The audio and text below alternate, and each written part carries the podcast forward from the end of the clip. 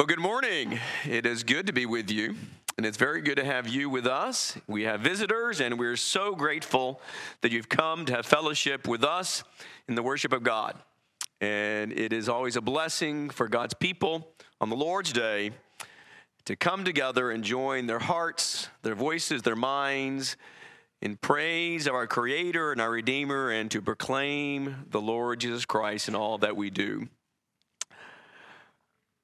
Well, we live very busy lives. Our lives are filled with responsibilities, they're filled with obligations and all kinds of different activities. And as a result, so often it leaves very little time for quiet times, for still moments in our hectic schedules.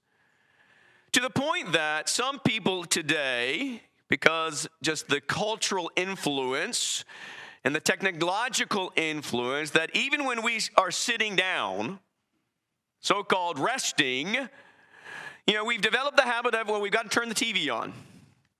Or we got to turn the radio on. We got, we got to have some, something in the background. Or even, well, we're going to pull out our cell phone or our iPad or whatever, and we're start scrolling through media, or we're going to make sure we're going to listen to a podcast. And then you think about motion and sound have become masters of many people's lives. And then some of that is just cultural. You know, we it's the world we live in, and it's all of that is not bad.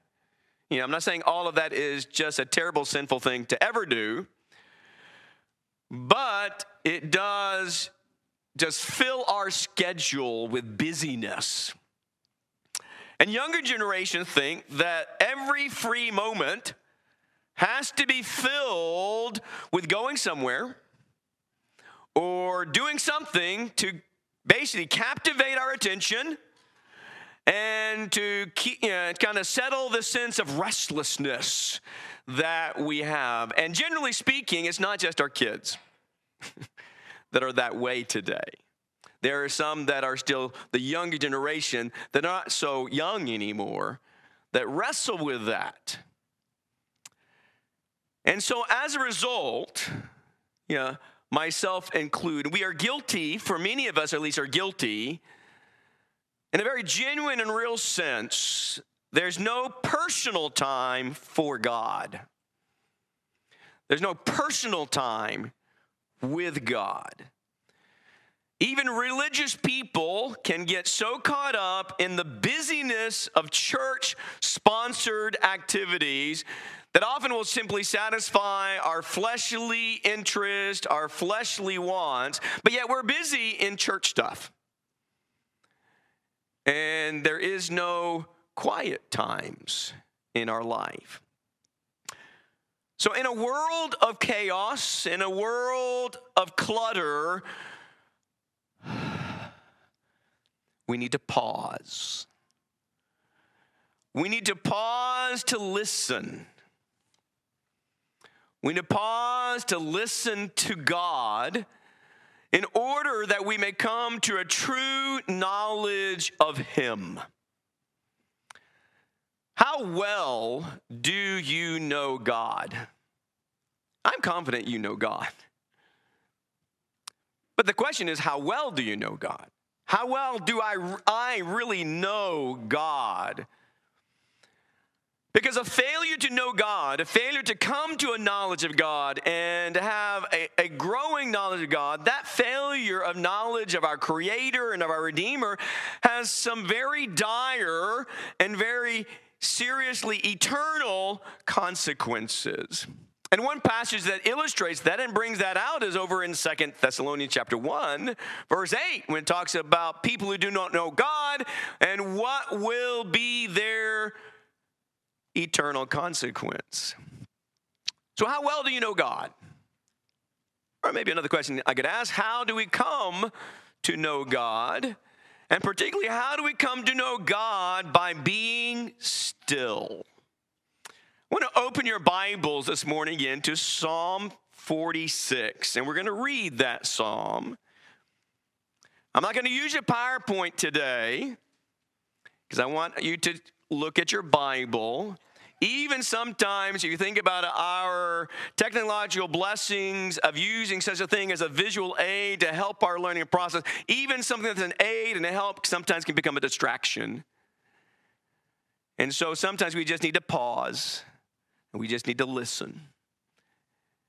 And so please open your Bibles, even if it's a digital one, open it up and let's read Psalm 46. God is our refuge and strength, a very present help in trouble. Therefore, we will not fear. We will not fear, though the earth should change. And though the mountains slip into the heart of the sea, and though its waters roar and foam, though the mountains quake at its swelling pride. There is a river whose streams make glad the city of God, the holy dwelling place of the Most High. God is in the midst of her she will not be moved. God will help her when morning dawns. The nations made an uproar, the kingdoms tottered, and he raised his voice, and the earth melted. The Lord of hosts is with us. The God of Jacob is our stronghold. Come, Behold the works of the Lord, who has wrought the desolations in the earth. He makes war cease to the end of the earth, and he breaks the, the bow and cuts the spear in two. He burns the chariots with fire. Be still and know that I am God. I will be exalted among the nations, and I will be exalted in the earth. The Lord of hosts is with us. The God of Jacob is our stronghold. With all of this world's uncertainties around us, surrounding us, and yes, we are sensing that more and more, I think, among ourselves as believers, that there's a lot of uncertainty in the world, in our country, and sometimes even in our neighborhoods. And yet, this psalm reminds us that in the midst of all of that going on, comfort and strength are found where? Well, they are found in God.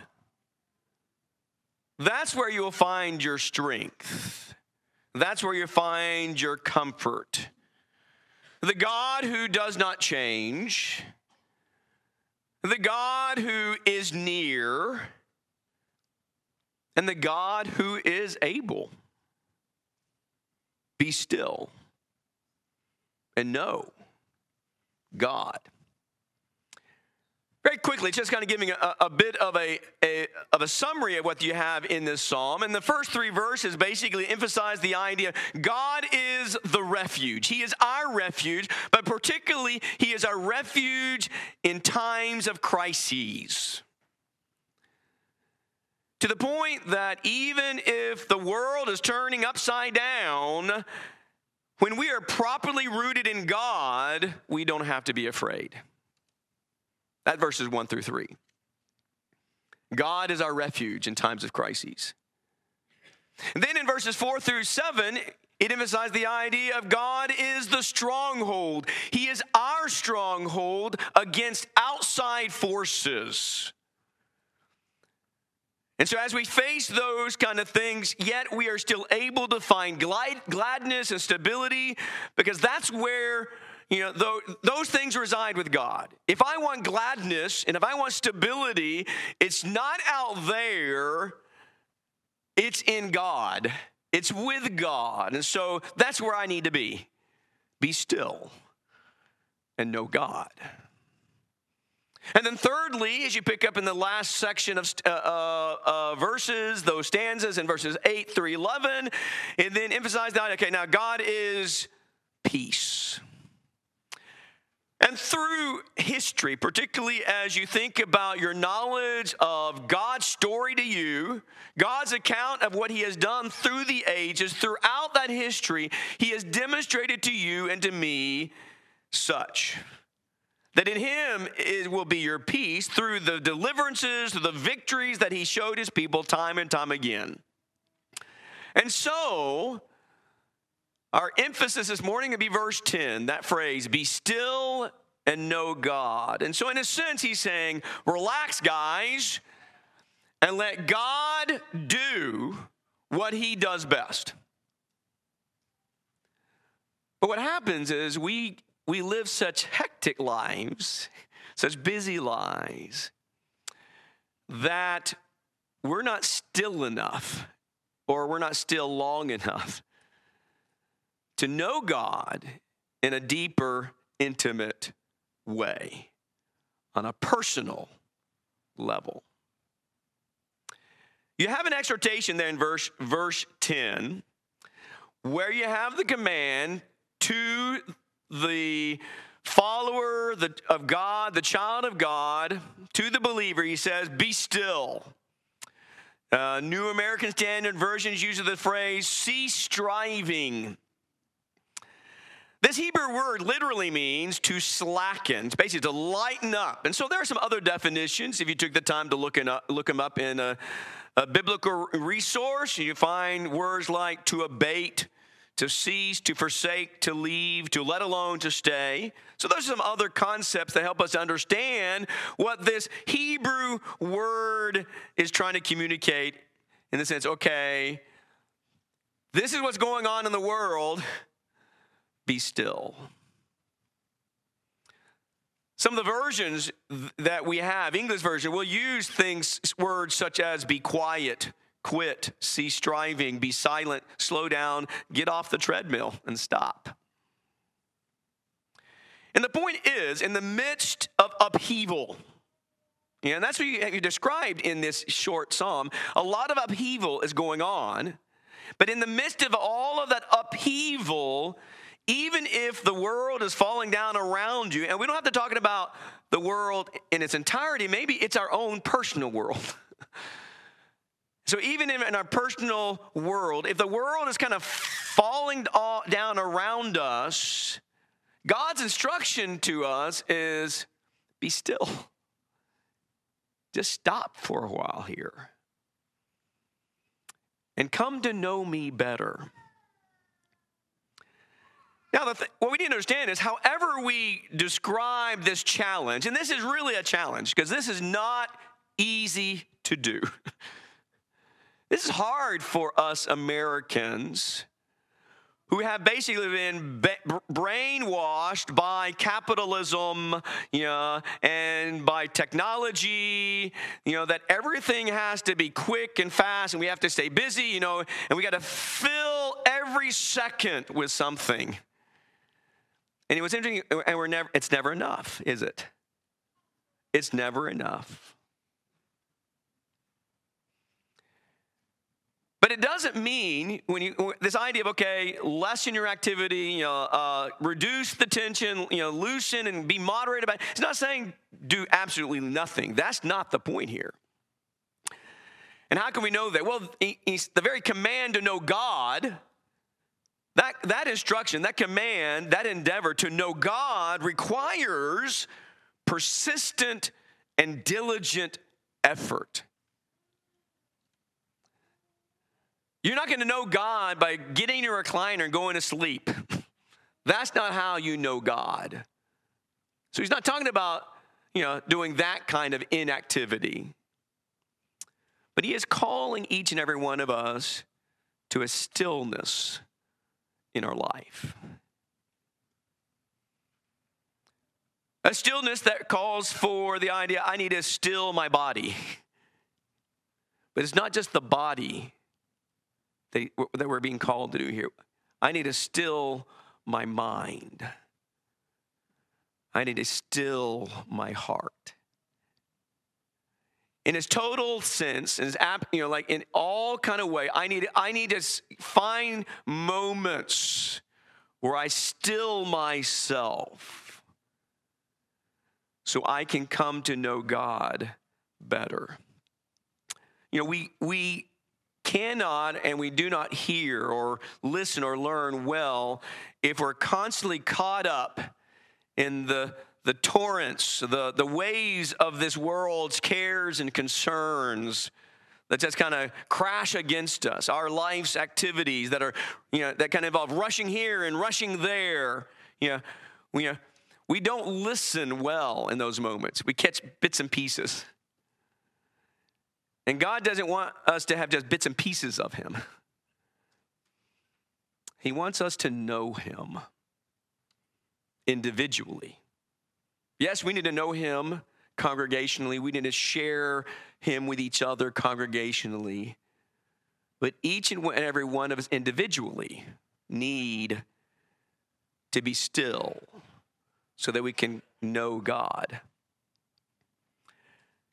And the reason why, because this, this quietness, this kind of cessation of things, that's essential if we're going to know God fully. If we're going to know God more deeply than we have in the past, we've got to be still. There's a sense where we must stop what we're doing, not stop living, not stop being responsible, not stop, you know, fulfilling your obligations in a Christ-like way. No, but there's a sense we must stop what we're doing and focus and concentrate on who God is. Today is a national day of honoring dads. And this lesson is not just for dads. But I was thinking uh, about that fact this morning that perhaps dads, especially, dads, especially, need to learn to be still. Granddads need to learn, especially, to learn to be still. So they can show to their children and their grandchildren and to those that love and care how to be still and know God. So perhaps this lesson has a, a unique application today. I didn't prepare this lesson because it's Father's Day, but it struck me this morning. Wow. Yeah. I could have done a better job as a father in raising my kids and demonstrating a greater stillness in my personal relationship with God and growing in Him. I could have done a better job. But, you know, even preachers get busy in the busyness of being a preacher. And husbands and the busyness of being, you know, the head and the provider. We get busy doing all the things we're supposed to doing that we almost remove all those moments and doing what God says to the psalmist of chapter 46 Be still. Stop what you're doing for a while and take some time getting to know me better, David. Knowing God is a life endeavor. You're not going to learn it overnight. And probably we're not going to learn all that we need to know in a lifetime. We will, we will not learn everything that we need to know and everything that God has revealed and shown us in the lifetime that we have. But we need to be endeavoring to do that. But it's going to take this effort of still moments and whatever you know and like i said you know your schedule and you, you know what you know you got to figure that out yourself. But we all need to be still so that we can know god because that is an endeavor that we are called to, to do and achieve Take, for example, in, in the prayer of Jesus in John 17, there in the upper room, you have a long prayer by our Lord before he's betrayed and crucified. As he's there with, with the apostles, you know, the, cho- you know, the chosen ones are going to be sent out to the world. And in that prayer, kind of at the beginning of it, he says this This is eternal life, that you may know, that they may know you, He's praying for his apostles. He says, This is eternal life, that they may know you, the only true God, and Jesus Christ, whom you have sent. Yeah, well, you know, doesn't, doesn't Peter, James, and John, and don't they already know God? Well, on one level, yes. But they need to know God more. They need to know God better. Another example of the importance of this endeavor of knowing God and the challenge that it is for us to do that. And then over in the second epistle of Peter, the very last verse of this short letter, the very last verse, as the Holy Spirit's instructing, you know, God's people through Peter's uh, you know, writing and his closing exhortation, he says, Grow grow in the grace and the knowledge of our Lord and Savior Jesus Christ. Well, don't those Christians know Jesus? Well, yes, they know Jesus. But they need to know Jesus better. And they need to know Jesus more. And how are they going to do that? Well, they're going to have to be have still moments, quiet moments where they're endeavoring and seeking to know him.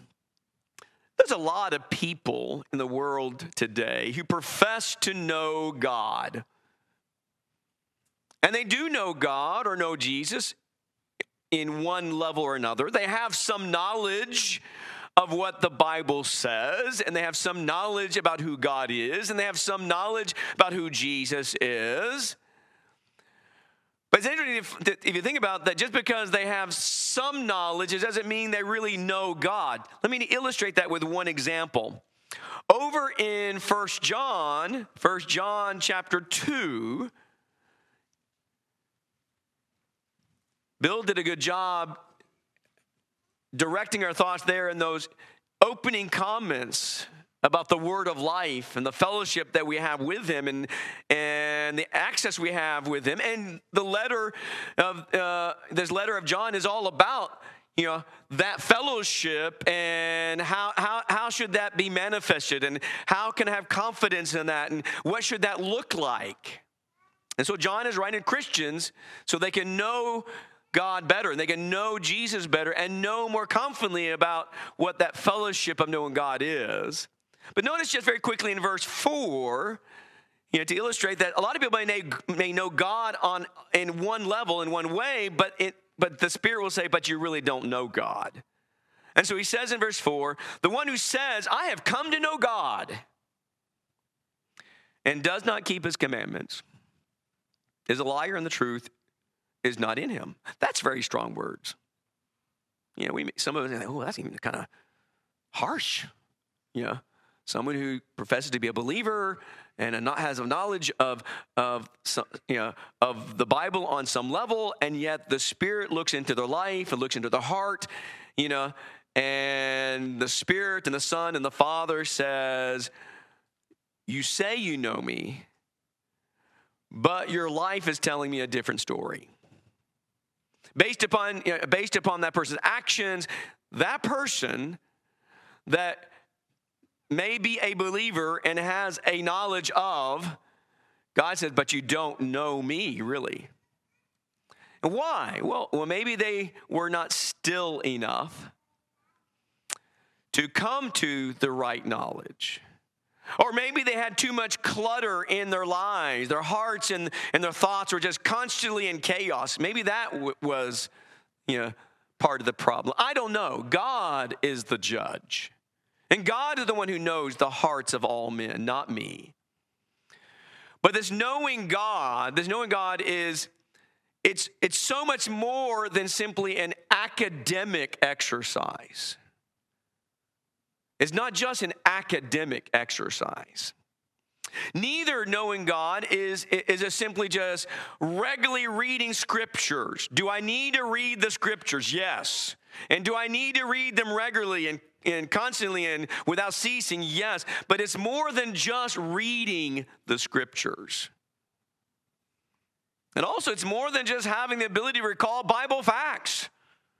to be able to recall all these important little things of what the Bible says or what the Lord said here, said there, and you, you know, is is is that is that important that we have the kind of knowledge that we have recall and, and, and, memory and we can use that to, to serve the Lord and to teach. Yes, that's important, but it's more than just. Knowing God is more than just those kind of things, it's just a portion of it. God has revealed himself to us through various means of his communication. He's done so so that we may have the ability and the opportunity to foster faith in God. God has revealed himself in order that you will believe in him and believe in the Son and believe in the Spirit and in turn love him fully. It's not just, you know, knowing him is not just an academic thing. It's not just about, hey, I, uh, I'm really smart. I can remember all the stuff the Bible says. No, there's a lot of unbelievers who can quote the Bible, but they don't know God. They don't know him. And so, our, de- our endeavor here, as suggested in Psalm 46, is that we need to know the person God. We need to know this perfect eternal being who's described to us throughout the scriptures as holy and just and love and light. We need to know him in that way. Such knowledge, because it's a, a knowledge that involves a relationship, it involves a fellowship. Such knowledge involves, in a sense, a personal acquaintance. Obviously, we have not, you know, we have not shaken hands with God. But there is, in a sense, I've got to become personally acquainted with God by being still and listening. I, I, need, I need to be his friend. But also, that involves an inner affinity. You know, there's a complexity to this. And it involves a sense of an interchange of deepest feelings and experiences. It's not simply a subjective thing. It is very objective, but it needs to be on a very personal level. And that's why the psalmist, by the Spirit, in the midst of chaos and clutter and upheaval and uncertainty in the world and in people's lives, he says, Stop and know God. Faith is not just what we believe. Faith is not just what we believe. Faith is also in whom we believe. Both are important, but it needs to start with the whom, the who. That needs to be the foundation. Faith in who God is. And then our faith grows to believe what I need to believe and what I need to do and how I need to live. For example, in 2 Timothy chapter 1, 2 Timothy chapter 1 verse 12, it talks there about Paul using his own life as a personal reference. And he says, I know in whom I have believed. Now recall, this is Paul's last letter that he writes before he's martyred for Christ. And so that is in his that's in his thought. You know, that's in that's in the foreground, the near foreground of Paul's life. And so if you think if you think about that and then and he says for this reason I also suffer these things, but I am not ashamed. I'm not ashamed of Jesus. I'm not ashamed of my suffering. I'm not ashamed. Why? He says, For I know, I know whom I have believed, and I am convinced that he is able to guard what I have entrusted to him until that day. We need that kind of knowledge.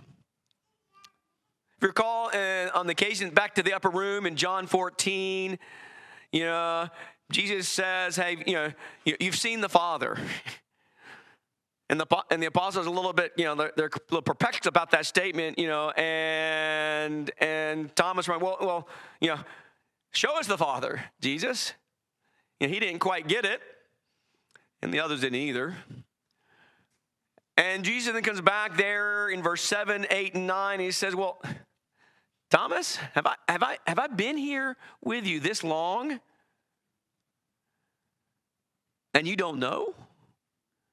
You spent time with me and you don't know God?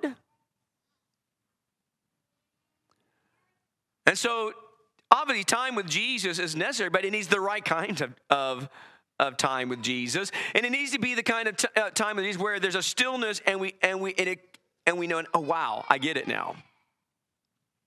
It produces the knowledge of God that is necessary. Very quickly, I want to go through three things in, uh, Psalm 46 that kind of brought out, just kind of picking, picking three points about God, you know, and why we're told to be still, why we're told to slow down, relax. You know, God's got this. You know, let him do what he's going to do and trust him. Trust him in your life and live a life of trust by entrusting your life to him. And the first one is there in verse 8 in verse 8 when it says you know, the idea of come behold the works of the lord who has brought desolations in the earth. And the idea is we need to be still and look at god's works. And there's a number of ways you can look at this but what is emphasized in this little section is the idea of god's judgments Men either forget or they fail to remember or fail to consider that God throughout time has executed judgments on earth. You know, Peter makes that point uh, you know, in Second Peter chapter 3, where people are going to start mocking about the promise that the Lord's going to come back one day and say, hey, it's nothing's happened yet. And the Spirit has Peter recall, you know, well, what did God do with water one day? Did you forget that? And the point is, is you need to, you know, we need to behold the works of God. And so we need to behold the works of God found in Scripture. We need to behold the works of God that we see in the created universe and realize the Lord of hosts is the one who raises up and brings down nations. And so he says, pause to ponder, ponder this reality. Be still and behold God's works.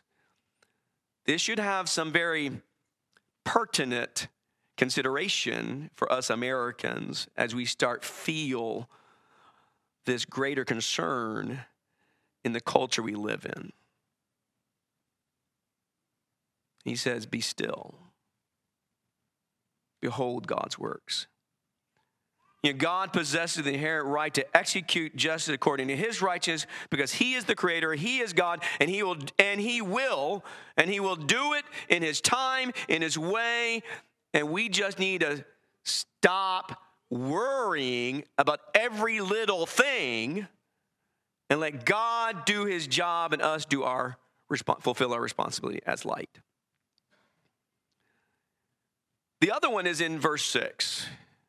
And that is the idea, okay, be still and know God's voice. The nation made an uproar, the kingdoms tottered. He raised his voice, the earth melted. He says, Be still. Know God's voice. His voice is a voice of power. His voice is a voice of authority. It is his voice that spoke the existence of the universe into being. He spoke, and it all happened. And it still responds to that voice. God still controls the universe. It is He who speaks, and the storm stills. It is He who speaks, and the waves part. Be still and know God's voice. We're reminded in Hebrews chapter 1, verse 2, that He has now spoken to humanity through His Son.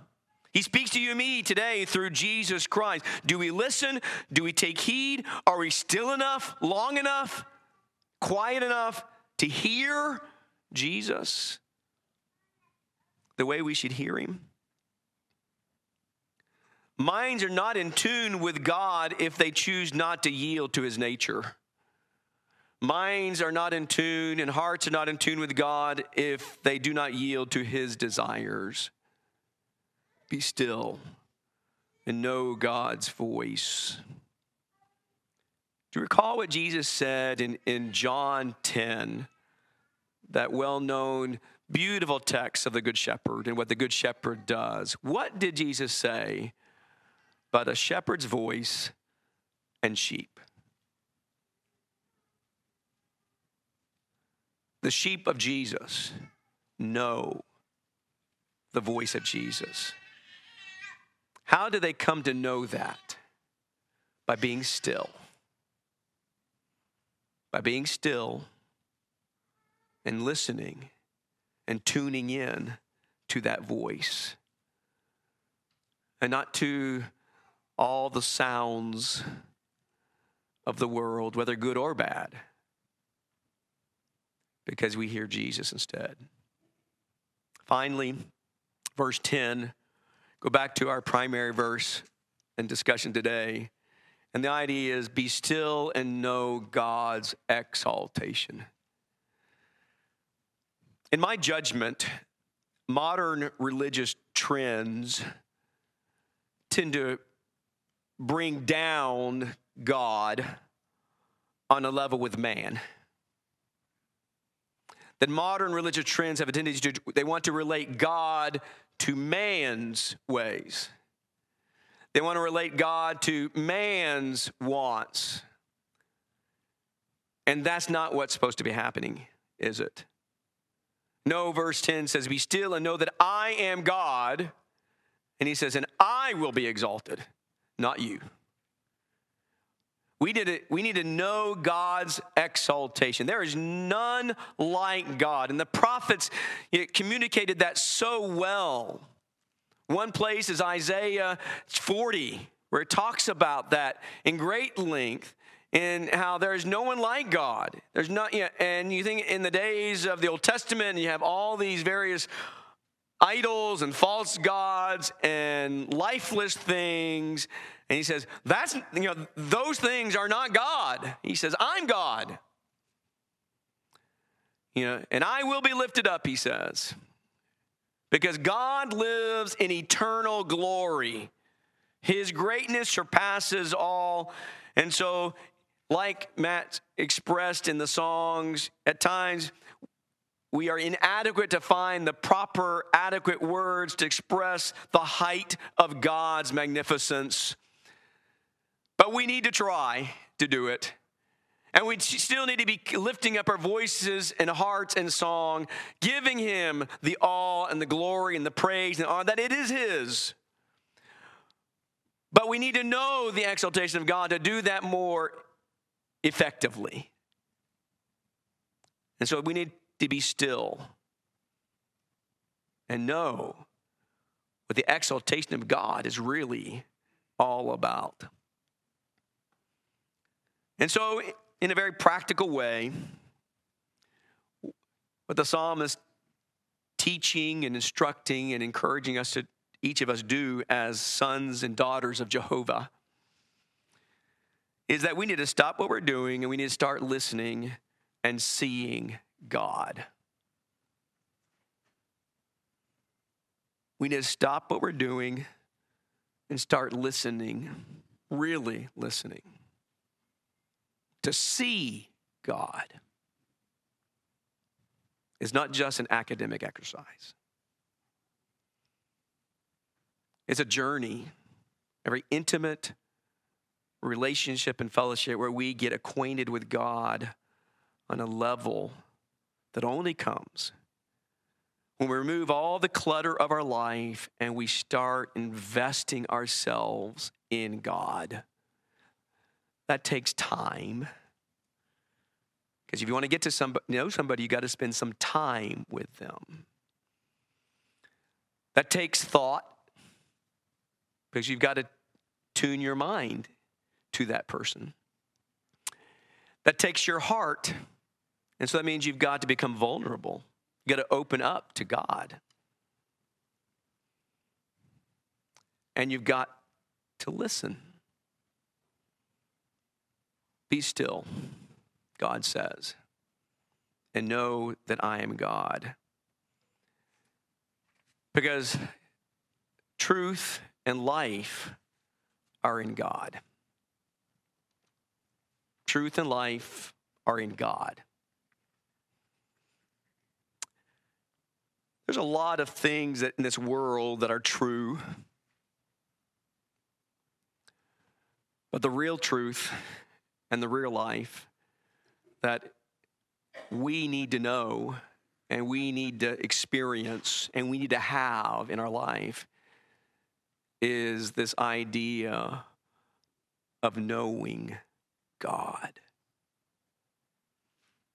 and growing in that knowledge, growing in that relationship with Him. Do you believe Jesus to be the Christ, the Son of the living God? Do you believe that? If you do, and you believe that with all your heart, but you've not called upon the name, on the authority of the Son of God to make your life right with your Creator, we want to encourage you to do that today. To act by faith in submission to the one who was Emmanuel, the one who was God in the flesh and walked among men. And when men looked at him, they saw the only begotten of, the Father, full of grace and truth and glory, because he is the radiance of that. If you believe him to be that, but you've not made your right, life right with him, then you need to make a decision. You need to make a decision to make a change in your life and to come into fellowship with Him, to come into a relationship with God, to, to start knowing God. So you can be His son or His daughter. But you've got to make a decision. A decision by faith that you will re- repent of sin that you've committed in your life. You'll turn away from the ways of the world You'll confess your faith that Jesus died on Calvary's cross and rose on the third day with your mouth unashamedly before others, and then be baptized, immersed in water as Jesus commands to walk a new life of getting to know God. To get to know your Father more every day. And to know your Savior more every day and to know your comforter more every day. Are you a Christian? Are you serving Him? If you are one who is called upon the name of the Lord in obedience to the gospel of Christ, but you've turned from that path in one way or another, but you've not made your life right, then you need to make your life right today, this very hour. Whatever your spiritual need may be, we invite you, encourage you, please come. Make your wishes known when we stand and sing the psalm that has been selected.